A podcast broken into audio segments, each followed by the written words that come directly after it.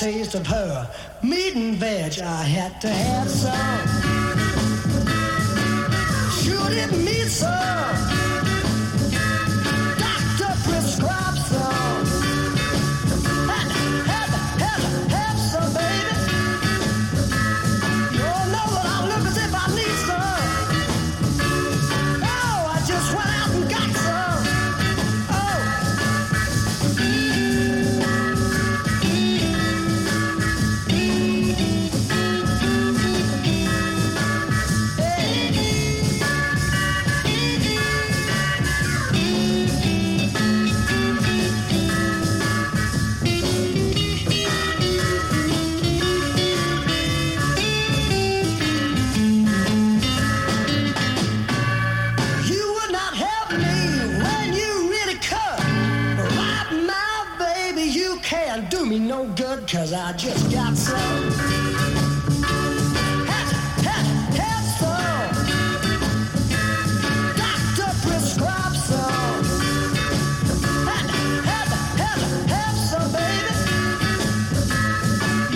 that I look as if I need some.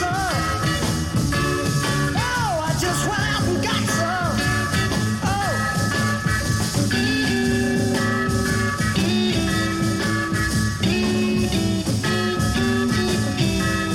got some.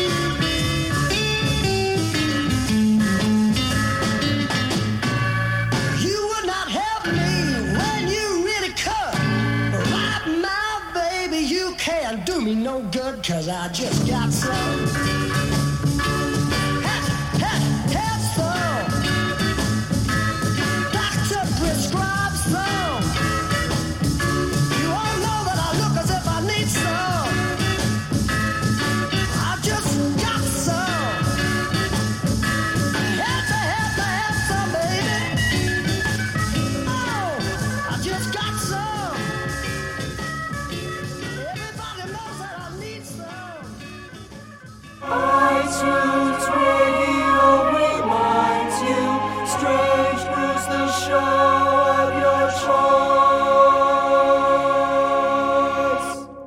And welcome to the Strange Brew podcast. My name's Jason Barnard, and that was the Steam Packet featuring Rod Stewart and Brian Auger with I Just Got Some. That's because I've got the huge pleasure to welcome Brian Auger here today to talk about his career and some wonderful box sets that are out. So let's hear my chat with Brian. Good morning, how are you?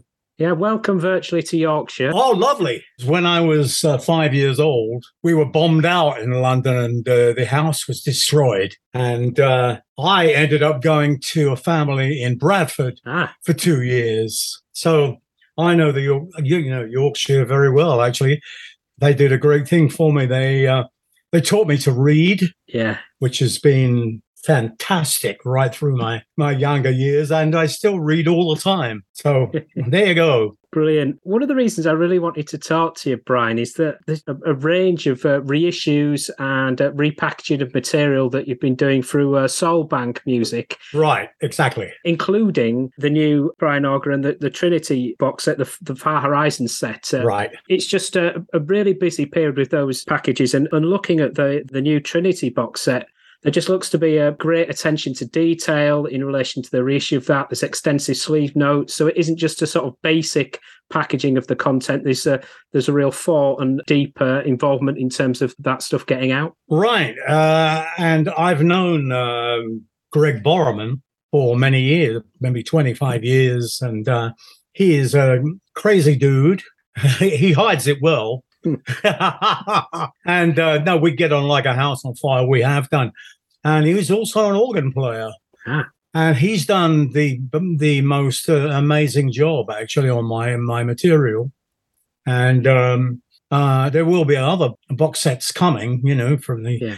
But this one, as a start, I think is really just uh, amazing, man. They uh, issued it on vinyl. Yeah. Uh, the vinyl is immaculate. Mm.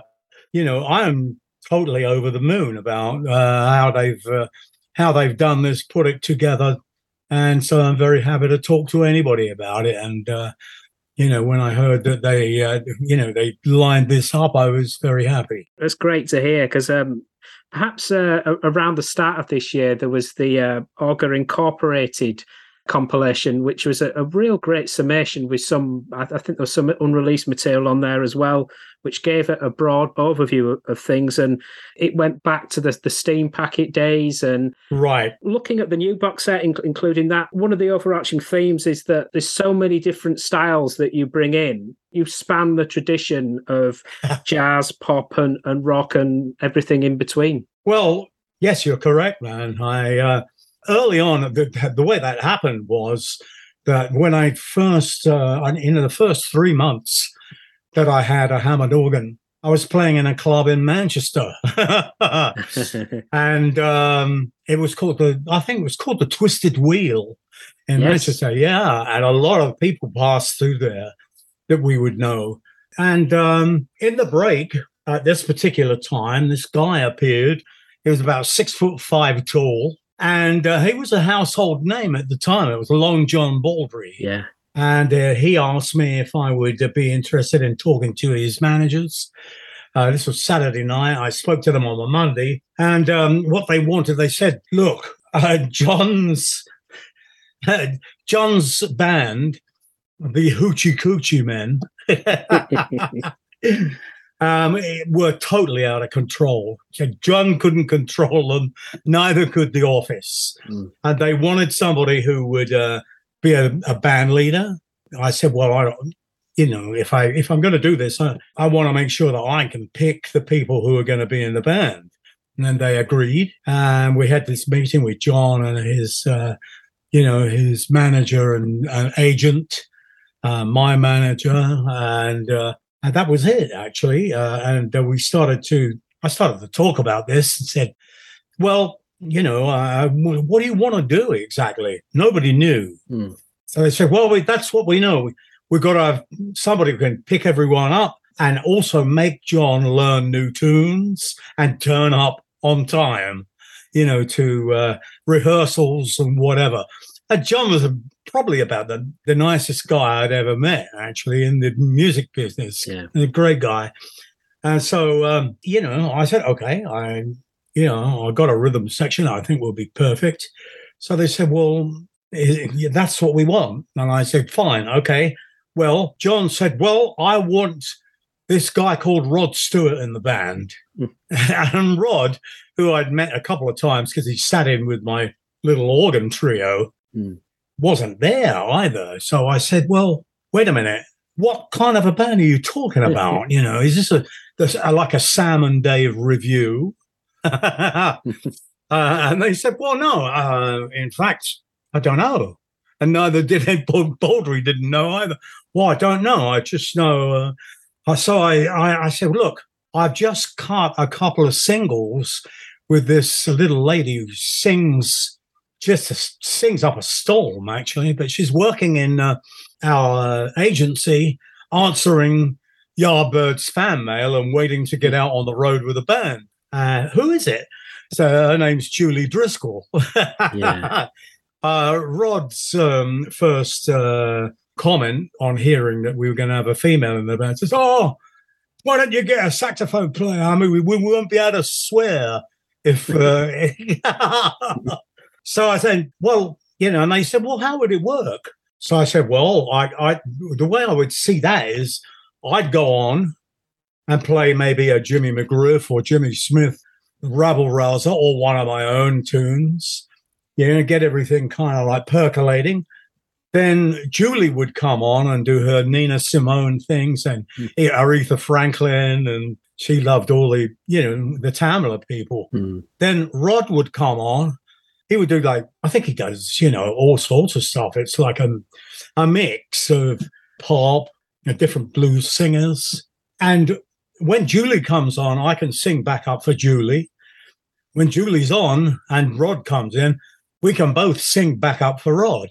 And then we bring in the big star, Long John, and he was capable of, I mean, he, he was definitely the best uh, blues singer at that yeah. time that we produced. And, uh, you know, he did that. And also he could do a pop single. I think he had one going at the time. So I said, and we'd all finish up by, he could do some, he, he could do a gospel tune and we could close everything out like that with all of us backing up and everybody on stage. How about that? And they thought yeah, about it for a, a minute and they said, well, there's nothing like that out there. And I said, no, I don't think there is. And they said, well, why don't we give it a shot then? You know, and John was happy about it as well. Mm. So that's how the Steam Packet entered the road. And it was, it just went off like a rocket right away. And uh, I thought, well, there we go. But I, I had come from the jazz scene and I had to realize that all these different feels to all these different people that were singing, all the stuff, all the, you know, mm. I'd got to figure that out, have a, a, a proper backing, uh, support them on stage. And uh, that that made me play across a, a wide spectrum of music at the time. And so... Uh, In the end, after about two years, I'd sorted out that I wanted to make a jazz bridge between the jazz scene, the straight-ahead jazz scene, and the the uh, burgeoning kind of R and B stuff. And uh, the other thing was, if if you if you played as a musician with great gusto, yeah, you know, we would call you and say, "What's he play like?" You know, oh, he's a steamer. So the steam part was there, and then I saw this picture of a of a, a, a riverboat coming down the Mississippi, and they called it, yeah, you know, I called it a steam packet, and I thought, well, that's perfect, you know, for us. And so it was, you know, I talk, we talked to everybody about it, and there it was, you know, the steam packet entered the scene. So maybe I'll give you a rough idea of what I was faced with, and. Um, You know, it was really good for me because it made me kind of like aware of different feels, different mm. people in the uh, R and B scene and blues scene and whatever. So there we are. There we are, Jace. It's a, it's a great summation. And from that Auger Incorporated set, you've got, you know, some of those Steam Packet highlights, like I Just Got Some. And you can hear the young Rod Stewart, I think, on that. Yeah. So... You recorded, but did you have many releases in the sixties? No, because as far as the Steam Packet was concerned, I had a manager. John had a manager. Right. Rod had a manager who generally turned up only with his hand out. And uh, we were trying to deal with these people, and they argued for nearly two years about whose label anything that was recorded would come out on, which is which is completely absurd, because I mean John was with London Records, I think, and it, it was really basically his band, yeah. And so um, you know, well, I ran it for him. So there, whatever is issued, uh, apart from Just Got Some, which I used to sing right. and play, and Rod liked it and decided to record it, so I actually. Produced a single with with Rod singing on it, you know, mm. uh, and that's the way things went, you know. And in the end, that and John imbibed uh, a huge amount of wine and stuff, you know, uh, and different things, and so um, the whole thing just kind of fell apart. I was ready at that time. I picked out the things that I liked, the feels that I liked, yeah. and what I wanted to do to make this. Crossover bridge between the straight ahead jazz uh, and uh, and the uh, the R and B scene. That's the way it went. I start, and as um, Julie and I had a single, you know, This Wheel's on Fire. Yeah, that one I, I found out that the big record companies, which was this was Polydor, yeah, if you had a hit, they wanted you to repeat it, you know, or do something like that, or, or you know, just kind of. And uh, to my mind, if I was going to develop this music, you know, I couldn't stand still mm. and just w- waste time doing that. It didn't go anywhere uh, artistically. Uh, and so I decided I wanted to start my new band, which is, uh, you know, the Oblivion Express. Yeah. The reason that it was uh, it, it's because I thought, well, now I'm talking to the record company and they're getting really kind of uppity about this. From what I gathered from speaking to the higher-ups in Polydor, you know, uh, I thought, well, this may be, this may be, a, you know, if I'm going to push ahead with what I've got in my mind, you know, I don't know whether they're going to accept this, and it may be that my, you know, I'm I'm kind of wading upstream, and this might go the quickest way to oblivion. and, so, and so I... I called the band the Oblivion Express. The churn and the change in a ten-year yeah. period from your trio in, yeah. say, sixty-two to seventy-two, it's, it's kind of a, a constant evolution and, and searching for new sounds. And yes, absolutely. And uh, the organ, you know, I mean, I was a piano, a jazz piano player on the jazz poles and stuff. You know, I found there was a lot of music because I used to be a jazz snob. Mm. And... And uh, there were two clubs, Ronnie Scott's, that I played yeah. all the time. And then I would walk across. I'd, I'd have a gig in the Flamingo the same night.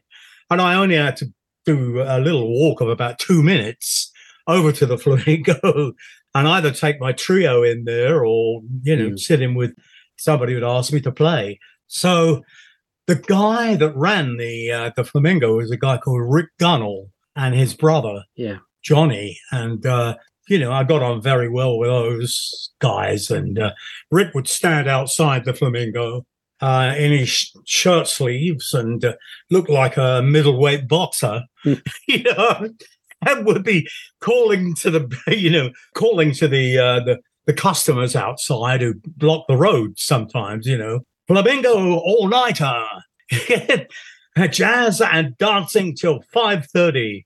In the morning, you know, we guarantee to wake you. And uh, the Flamingo, I'd go in and it would be raging. Mm. There would be people from the islands. There would be the white community that yeah. fell in love with Tamla Motown music and stuff like that.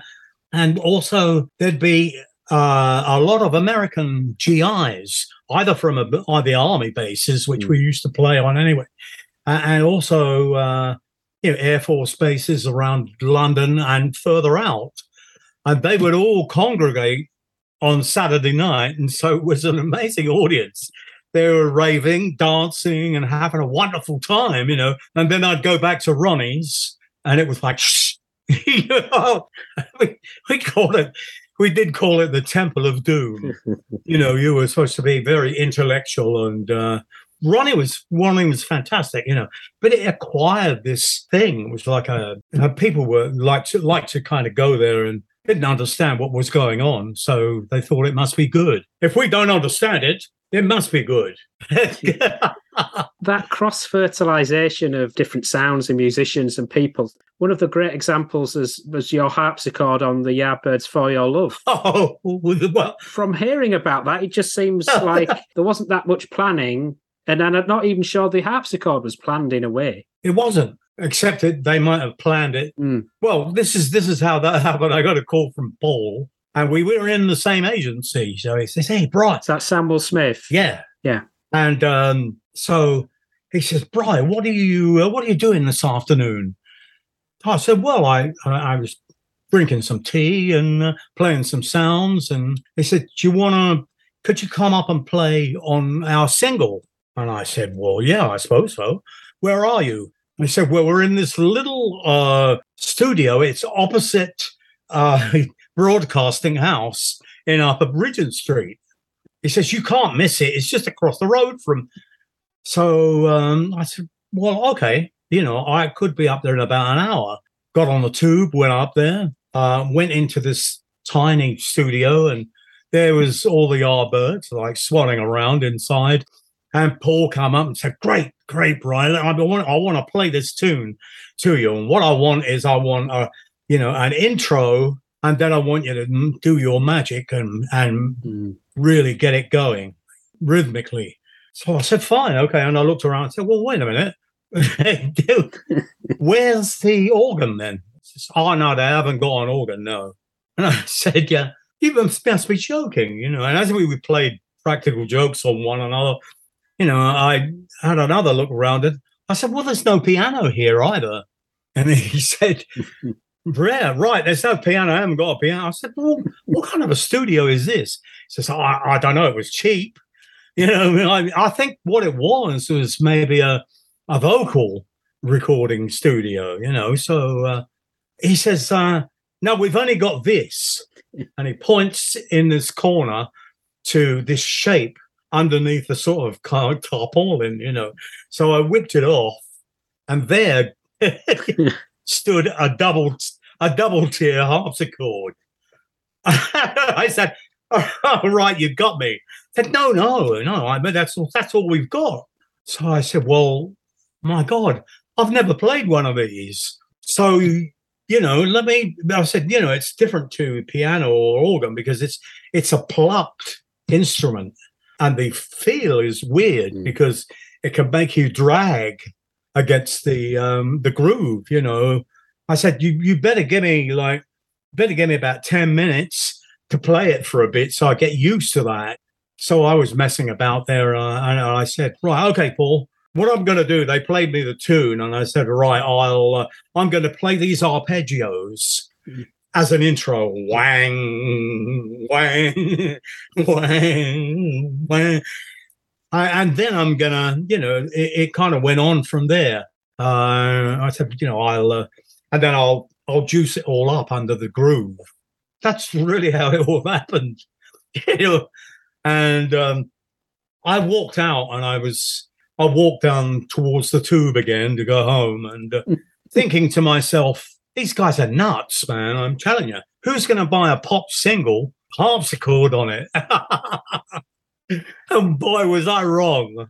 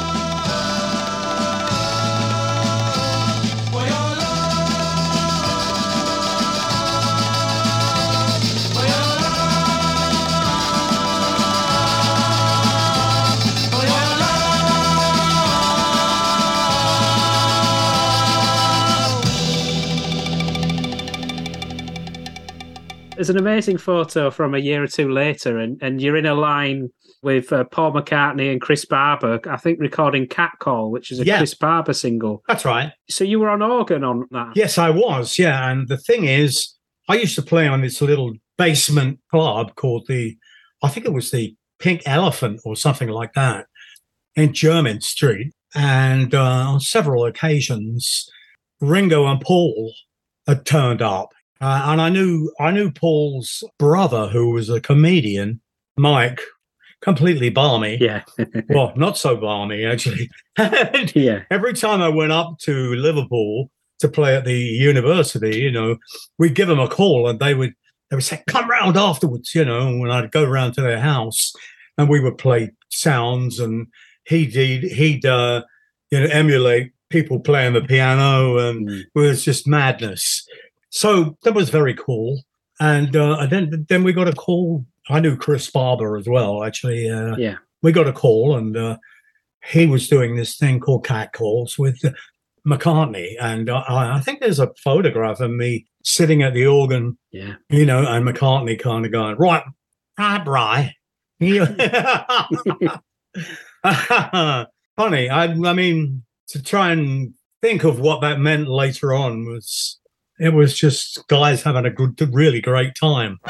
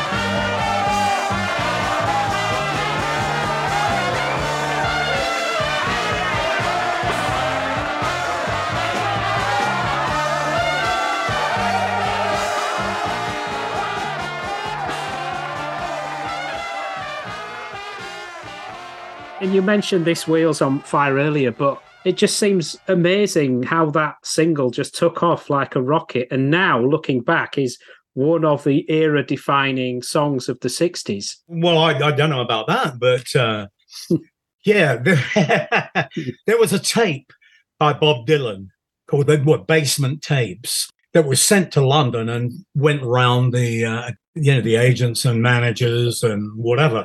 Uh, I think Manfred Mann got it first of all, and did a, a Mighty Quinn yeah. from that. But then by, by the time we'd got it, there was there was only two tunes left. And we uh, we were called up to the uh, manager's office, and uh, he played this thing to me and Julie. And Julie said, well, I don't, I don't want to do, like, Tears of Rage. But the other tune is like, you know, and he says, well, you know, I mean, what do you think, Orch? I said, well, I can't see this as a single, uh, but I kind of like it. And uh, it's got that weird psychedelic feel to the lyrics. And so we could make something of that. So I said, well, I'll have a go at it. So I took it home and I tried to put a rock beat to what was just Bob Dylan playing guitar, strumming a few chords and singing the, you know, the weird lyrics, uh, walking bass player, you know, upright bass. And no matter what I did rhythmically, it didn't work. And so after a while, I thought, well, I don't know. I mean, being a jazzer, a walking bass meant something to me. I said, right, I'm going to leave that. And I'm going to treat this thing like a sort of a semi-march, mm.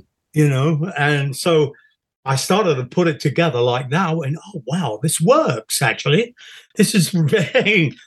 So uh, I eventually went, up, went to the studio thinking, this is going to make a fantastic track. But I still, you know, I thought, single? No. But but as an as an album track, I think we might make something of it.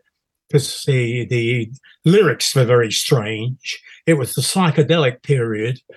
You know, I took the thing home and I got a, a rhythmic thing just rolling along uh, on piano, first of all, and then uh, added the organ and uh, and then uh, put some strings on and in various places. And Julie came in and sang this. Like, it's amazing vocal, very creepy because it was, you know, and I went, oh, very mysterious. I said, great organ track still. And when they released it and it actually went out as a single, I must admit I couldn't believe it. And, you know, I, uh, but there it is. Looking back, that's how accidentally uh, a lot of this stuff happened, you know. Mm. There you go.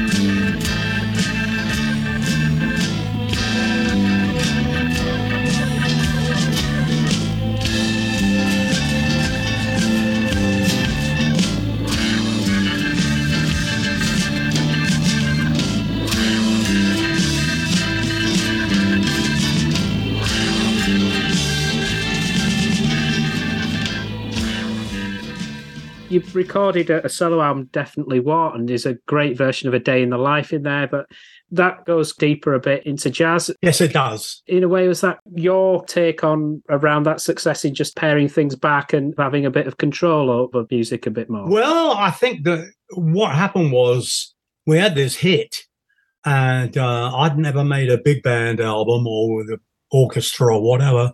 Yeah. Uh, and I had some tunes that I thought that would be good to kind of just for my first jump into the deep end. I'd um, tell Polydor, look, I'm going to need a, some strings. I'm going to real strings. I'm going to need a brass section and whatever, you know. Uh, so that was it. But up on the up with this whole thing. And also I did some other tunes. Uh, and it was basically the, the record company said, well, yeah, why don't you have a go at a solo album? So that was it at the time.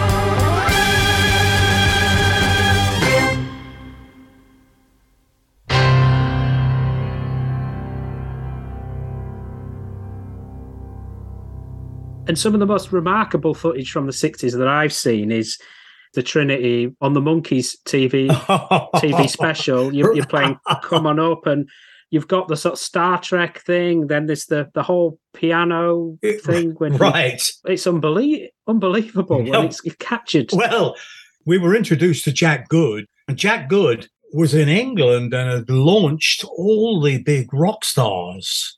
I had a show every Saturday night, and he was a funny guy, man, because he was a, an Englishman with the R A F blazer and uh, stuff like that. And uh, as I'd been to a grammar school and I quoted a couple of bits of Latin to him, and we had a good laugh between each other. And uh, he said, well, come on, play something, you know. And uh, we set up in this rehearsal room, and we played a, we played a tune, and he shouted, you know, that was absolutely effing fantastic. And Ju- Julie then fell on the floor with laughter.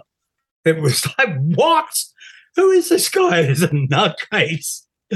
So then we get booked to do this Monkees thing, you know. And I said, the Monkees? Wow. They weren't, you know, really heralded at that time oh. as being great musicians or anything.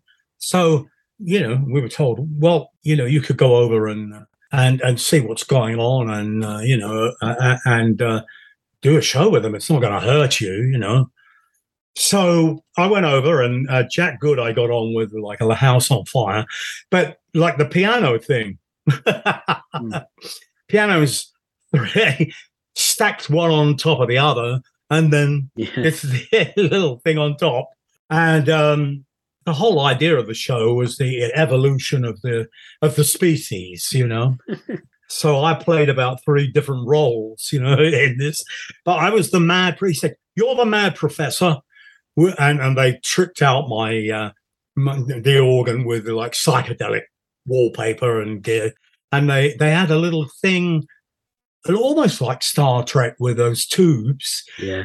And I, I was reading the script, and it said, you know, we grab four guys in, you know, as they pass in, you know, out of the, just out of the public, anyone will do. And we put them in these, we put them through the tubes, and they become rock stars. And I said, they're never going to wear that. That's embarrassing. and uh, and Jack said, well, I've I've talked to them, and they and they love the idea. And they want you for the mad professor. So, uh, I mean, well, I, this, is, this gets more and more kind of out there, you know.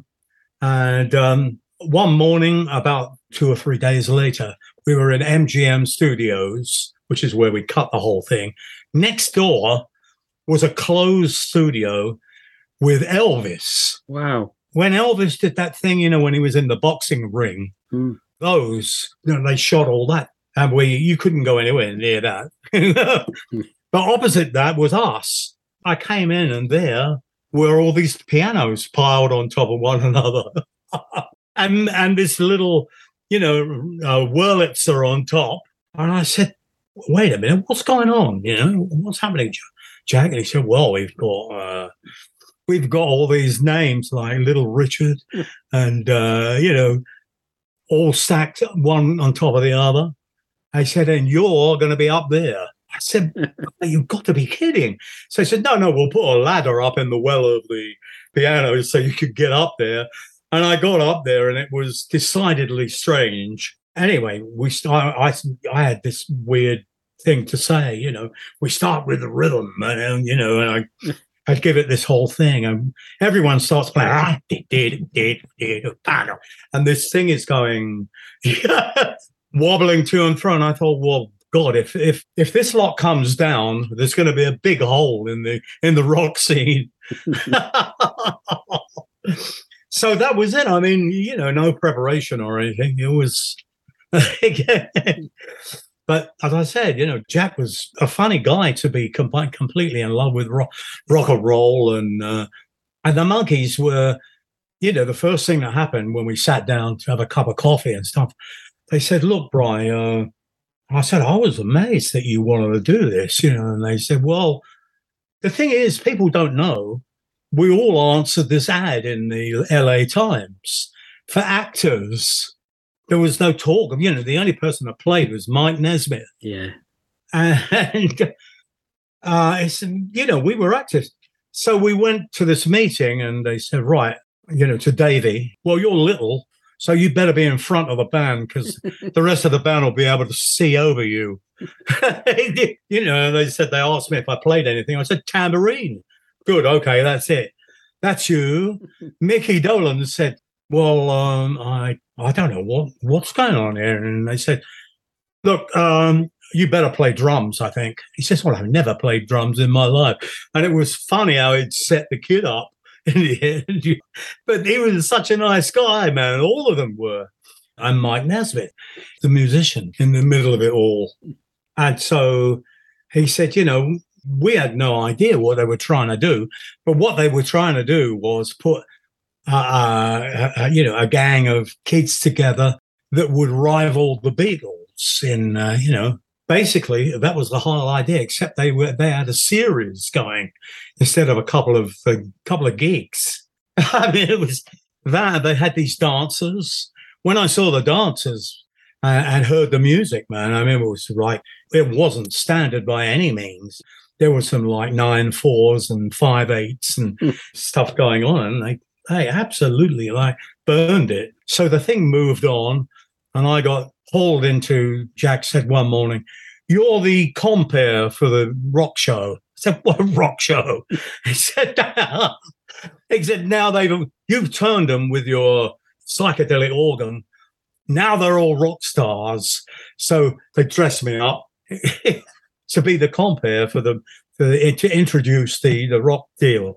Well, I'm, all I can say is I, we had a funny time. It was hilarious. And uh, the Monkees were great, but they didn't, you know, you said, don't expect any kind of brilliant music or anything. And we cut some titles, you know, because uh, they had other bands on. Mm. And that was thirty-three and a third revolutions per monkey. Be prepared for anything. Evolution can do no more. This is where science takes over. Four monkeys for selective service. Over to you, sir, right? Certainly, but you think you can make a man out of that one? Well, I'll see what I can do, darling.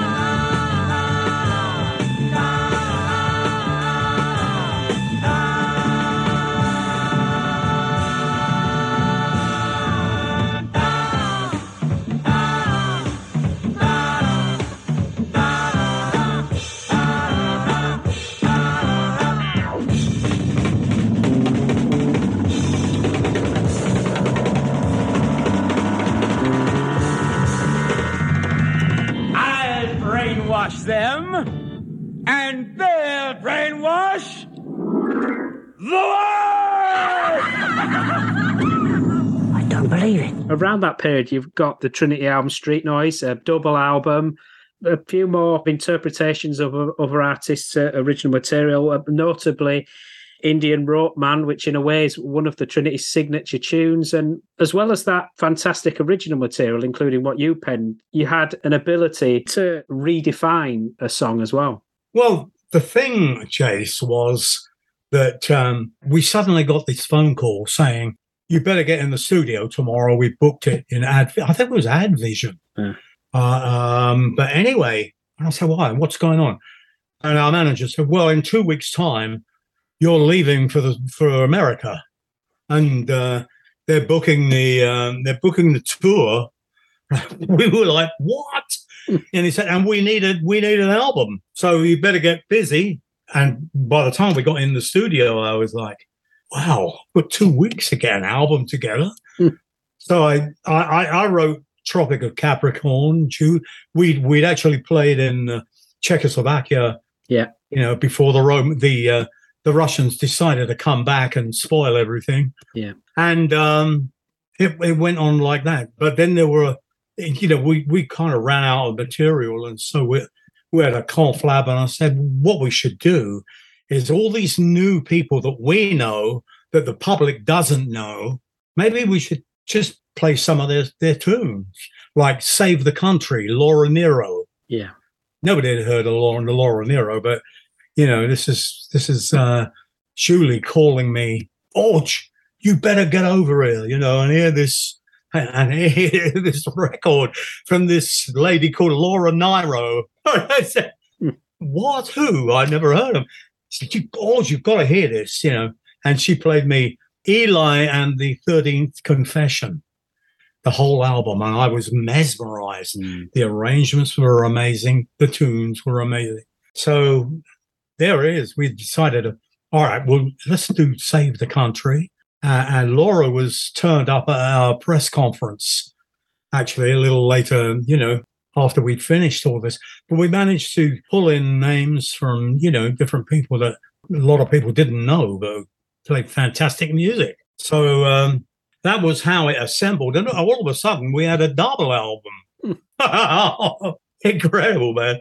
So that was uh, the Trinity, and uh, when we went to the States, uh, there was a lot of press saying, this is where it all begins. I, I, I don't know what they, they were all meant, but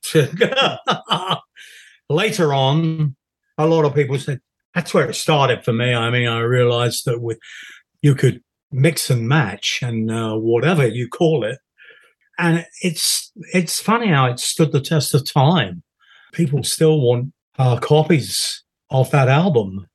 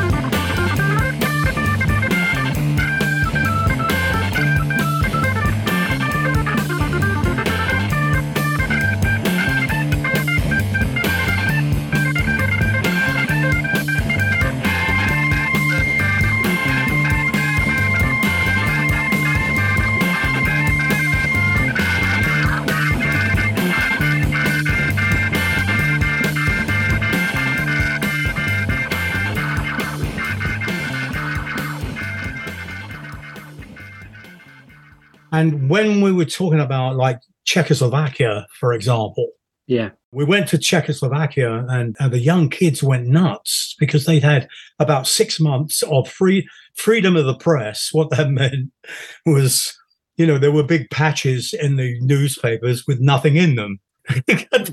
whatever, the, whatever the guy had said got pulled. But stories like, we were wandering around in Prague, we met this taxi driver, and I said, hey, can you take us around? But I don't want to see the normal tourist kind of deals, because there's some beautiful stuff in Prague. Uh, and he said, look, uh, where are you from? And I said, well, we're all from England. We're like, you know, we're musicians. He said, oh. He said, well, I'll tell you what. When the Germans came in, I was teaching at the university here, and uh, they threw me out because they didn't like what I was saying. And then the Russians came in, and they gave me a job at the university, and then they didn't like me either, and they threw me out. So I became a taxi driver. And after all these years, this is the first time that I'm going to go back to teach. So I'm going to take you around all the unknown little corners and everything. There's no charge. You know, it's on me. And this guy drove us about and showed us amazing stuff. And when the Russians came back in, he was the first guy I thought I went, oh, oh my God, we're so lucky, you know, that we're we're in the West. And I continued to, uh, uh, I got I got a got hold of a a reporter, a young guy, and I said, do you speak English? He said, yes, you know, and possibly well. And uh, so I said, look, I, I at least when I when we go on tonight, I want to say, good evening, how are you? Yeah. But in in Czech. And he says, oh, okay. He says, well, what you what you need to say is Dobrý večer, you know, and you have to do a little kind of like bow at the same time. Mm. So I practiced this. And when I went on, I said, you know, people stood up when they went when before we'd even got there. And I said, uh, ladies and gentlemen, Dobrý večer, you know, and they all like cheered. Yeah. After we'd finished, the, the they pelted the stage with flowers, probably about, you know, a foot deep. Um, it was really something. And Julie captured her perspective on, on the visit and everything, yeah, in the song Czechoslovakia, yeah, on that L P, didn't she? Right, absolutely. And that is, is the background that we saw when we left. Yeah, when I when I realized that the Russians had come back and taken over again, you know, the first guy I thought of was that taxi driver. Yeah. Um, I thought, oh, man, we are really lucky people to have been born in the West. What can I say?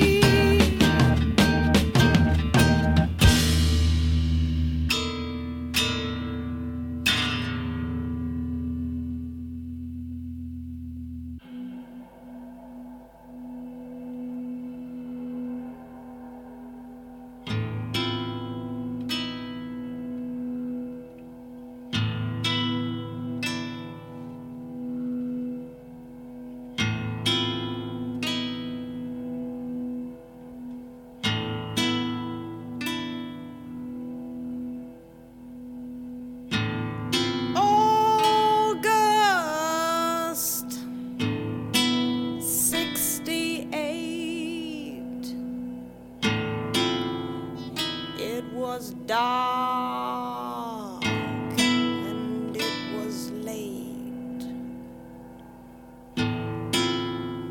A M twenty-four was the first, but there were more.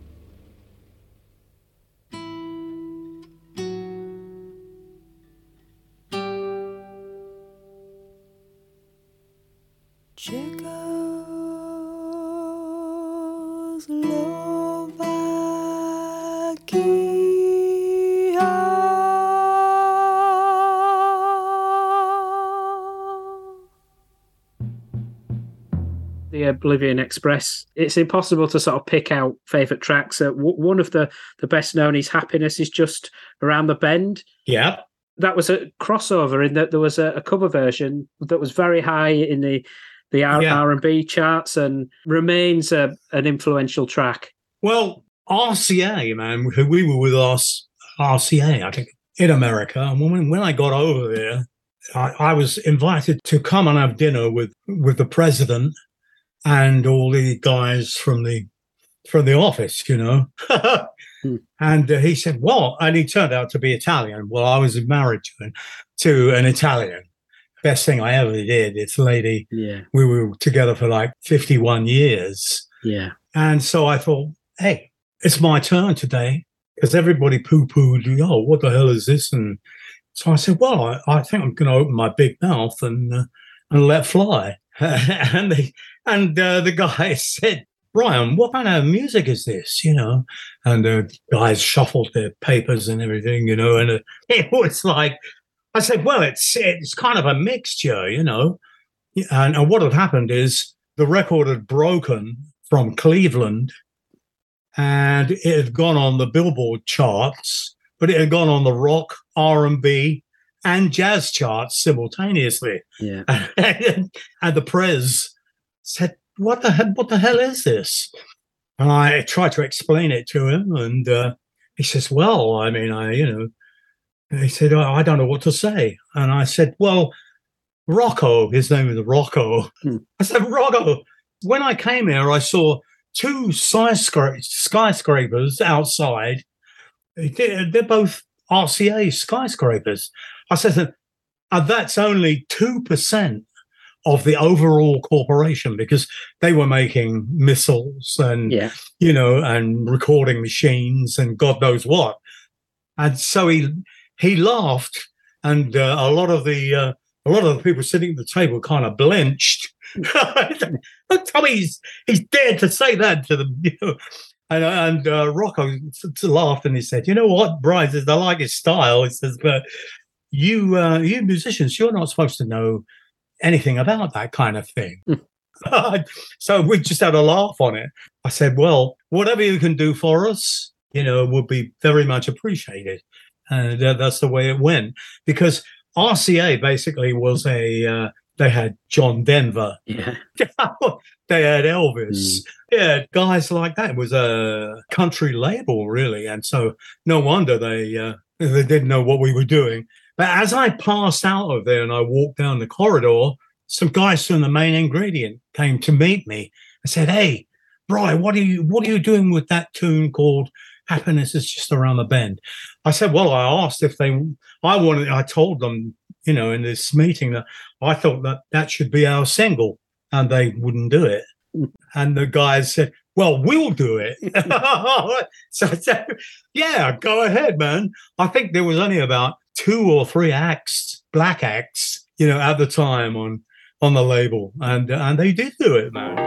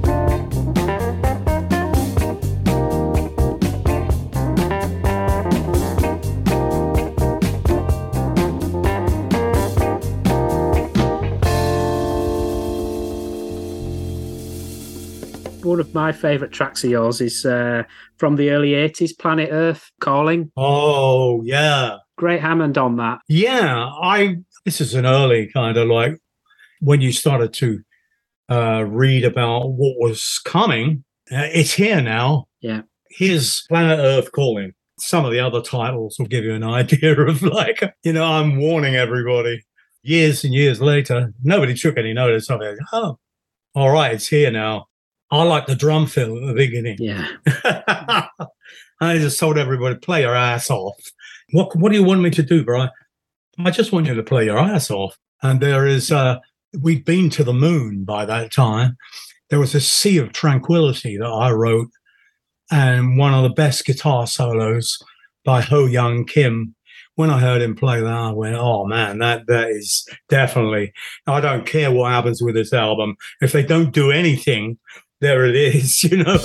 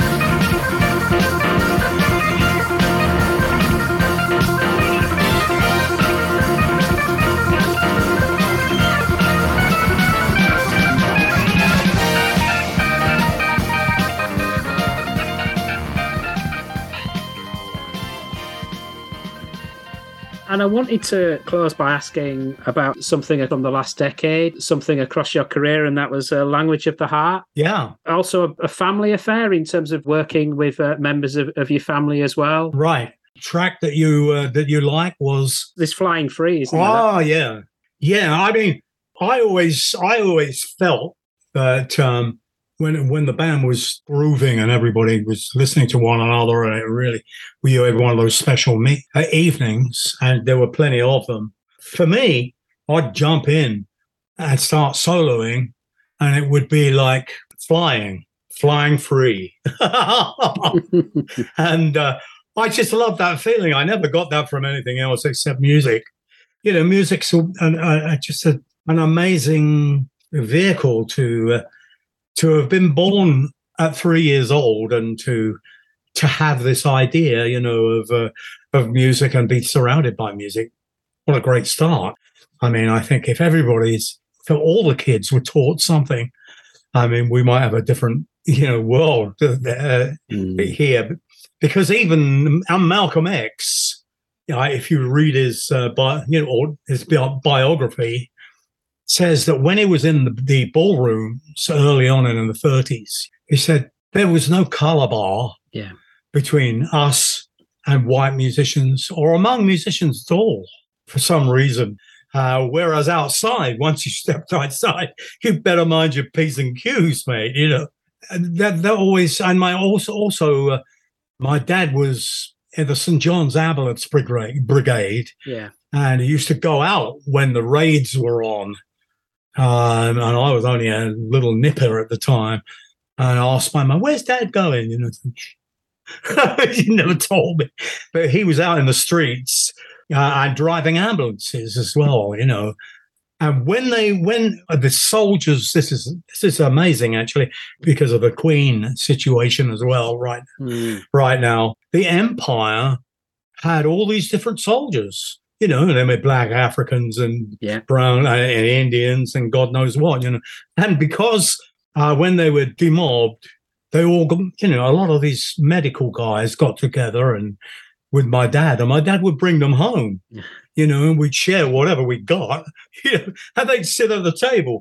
So for me, these were great guys, man. I mean, uh, they were uh, having a start like that was wonderful. And what kept them together, because they'd help people. They weren't soldiers, you know, in the worst kind of mm. ways or, or or anything. They hadn't fought with guns. They had been medical guys, mm. and there was this bond between them. Uh, and it was normal for me to sit there and ask them whatever, you know. you know, do you like my mum's cooking? yeah. Different world, or two different worlds. I'm so upset to see half of the politicians here yeah. have stepped back fifty years. Why? Because there's money in it. There's money in it that keep that, that you can spend to get elected. What a shame. America, if it doesn't pull itself out of this nosedive, is going to lose its uh, lose its place in the world, I think. Yeah. It doesn't deserve that. I've been in every state and played in America, and uh, the people have always been welcoming, and uh, I, I'm, I'm so sorry for the people that will be hurt by this. And, and the thing is, I mean, I've been inside the Soviet Union when the When when East Germany was still going and there was a wall, mm. you know, boy, did they shake us down. When we went in, they took, no more or less, took the truck to bits. Uh, and, uh, you know, and then they said, you, you drive this piece of motorway to Berlin, we were, you know, and if you don't appear after, we'll give you two and a half hours to do the journey and we time stamp your passport. And if you don't appear, we'll send the, the Volkspolizei out to pick you up. And uh, I was warned, don't do anything or say anything, because if they grab you and put you in jail, man, we've got, we don't have a, a consul. They'll keep you until we've, you know, I think the, the, the Swedes were the people that would intervene on your behalf, but you'd be there forever or could be. And so we were like, don't say anything or whatever. I, I look at this and I, I, I think these people are stupid here because they don't understand what being under an autocratic rule means. I think there's one, one thing that I would say if I was in power. I say, right, if you don't like this and you want to know what it's like under an autocratic rule, take your passport and just walk down the road. You don't need to beat people, kill people and carry on all this all this nonsense here. Just go down to the Soviet embassy, or it's not Soviet anymore, the Russian embassy, and take your passport and swap it for a Russian one because they'd love to have you. Hmm. But I can tell you this, in about a month when you discover what it's really like, you can't get you can't get out again.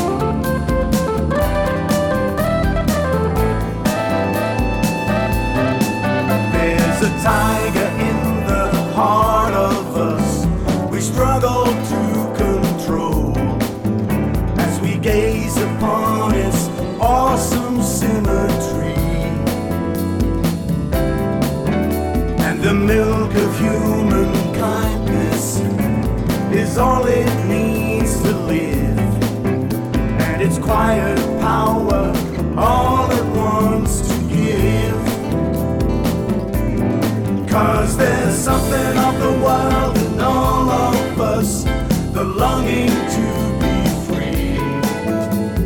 Something of the rain in all of us that's flowing through your heart. Something in the wind that's calling us to fly just like a bird, flying free.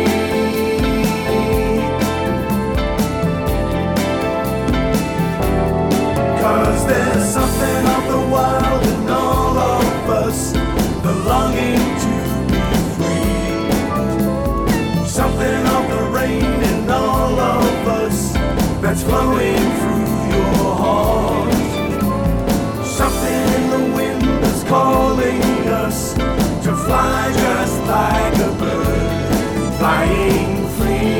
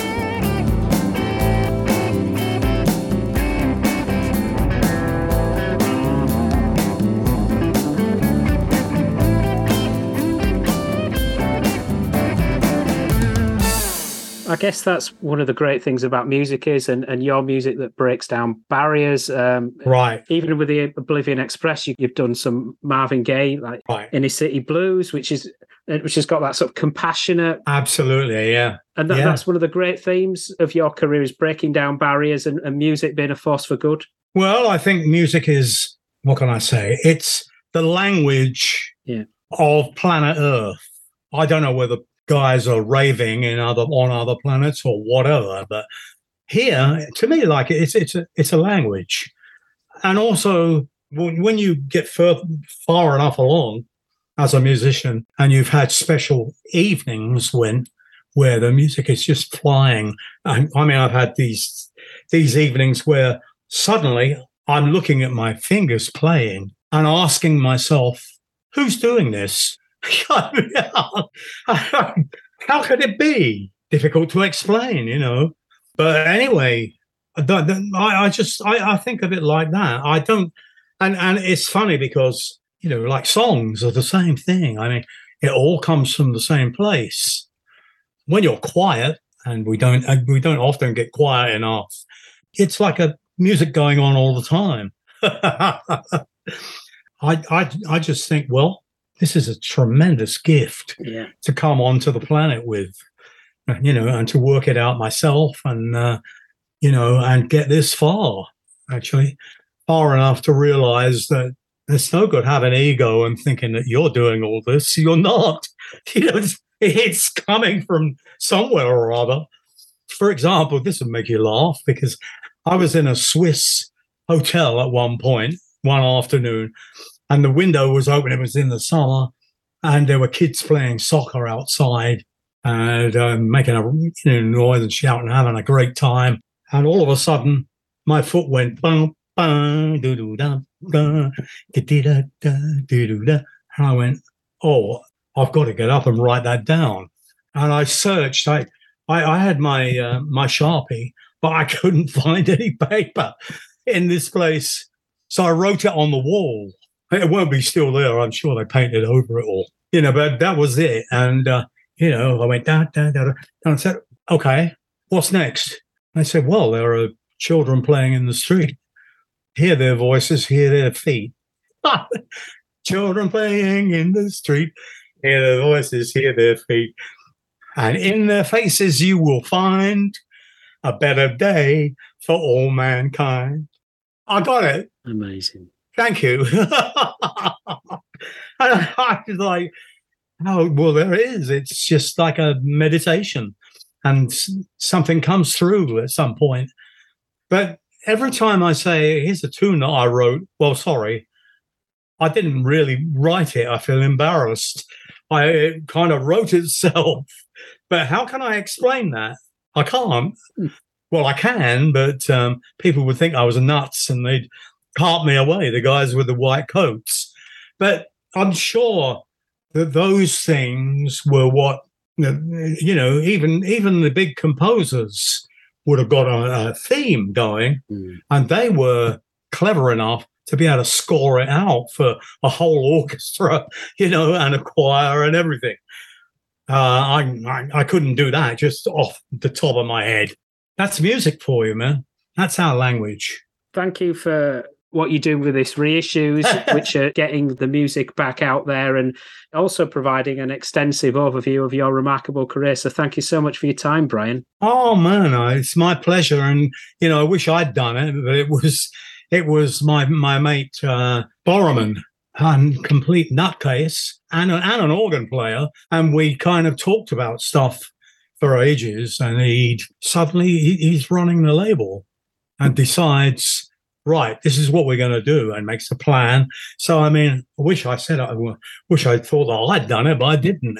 He has done a phenomenal job cleaning up the, uh, the vinyl, and also cleaning up and adding to the uh, to the artistic side of making the box set and everything. It's beautiful. So uh, thank you, Greg Boroman, man. And thank you as well, Jason. You know, nice talk, man. And maybe we maybe we'll do it again at some point. It will be a pleasure and honor, Brian. Thank you so much for your time. Thank you, man. All right, take care. Yep, and you too. Bye now.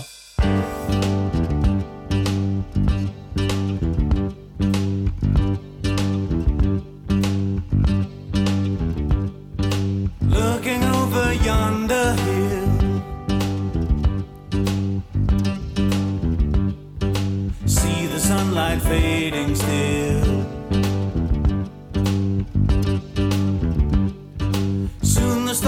Shine their light to light my way throughout the night. Children playing in the street, hear their voices, hear their feet.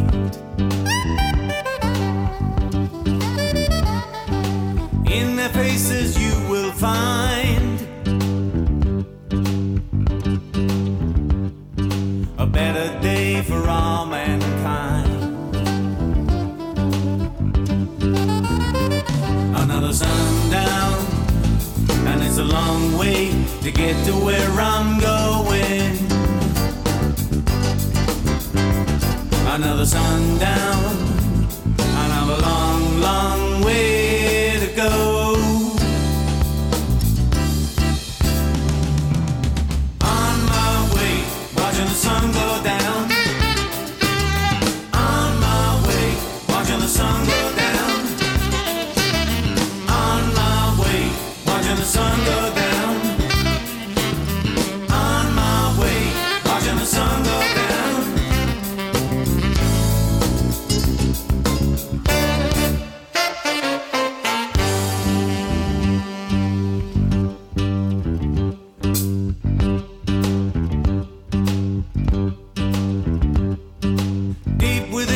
I know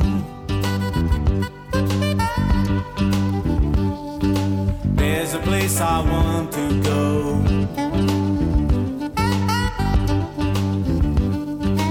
Where the light shines endlessly, such a peaceful place to be.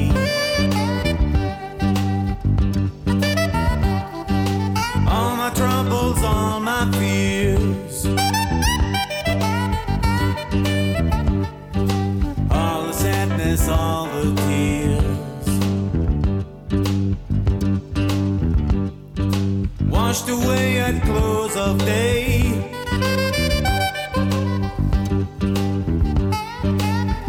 a voice inside me say, another sundown, and it's a long way to get to where I'm going. Another sundown, and I'm a long, long way to go.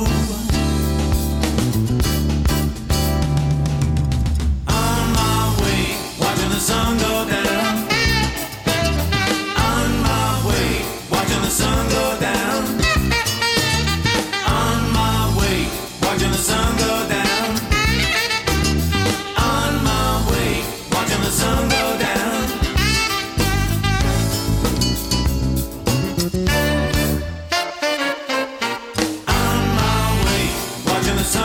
down.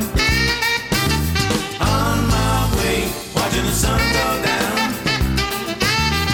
On my way, watching the sun. Sun go down, down that road, watching the sun go down.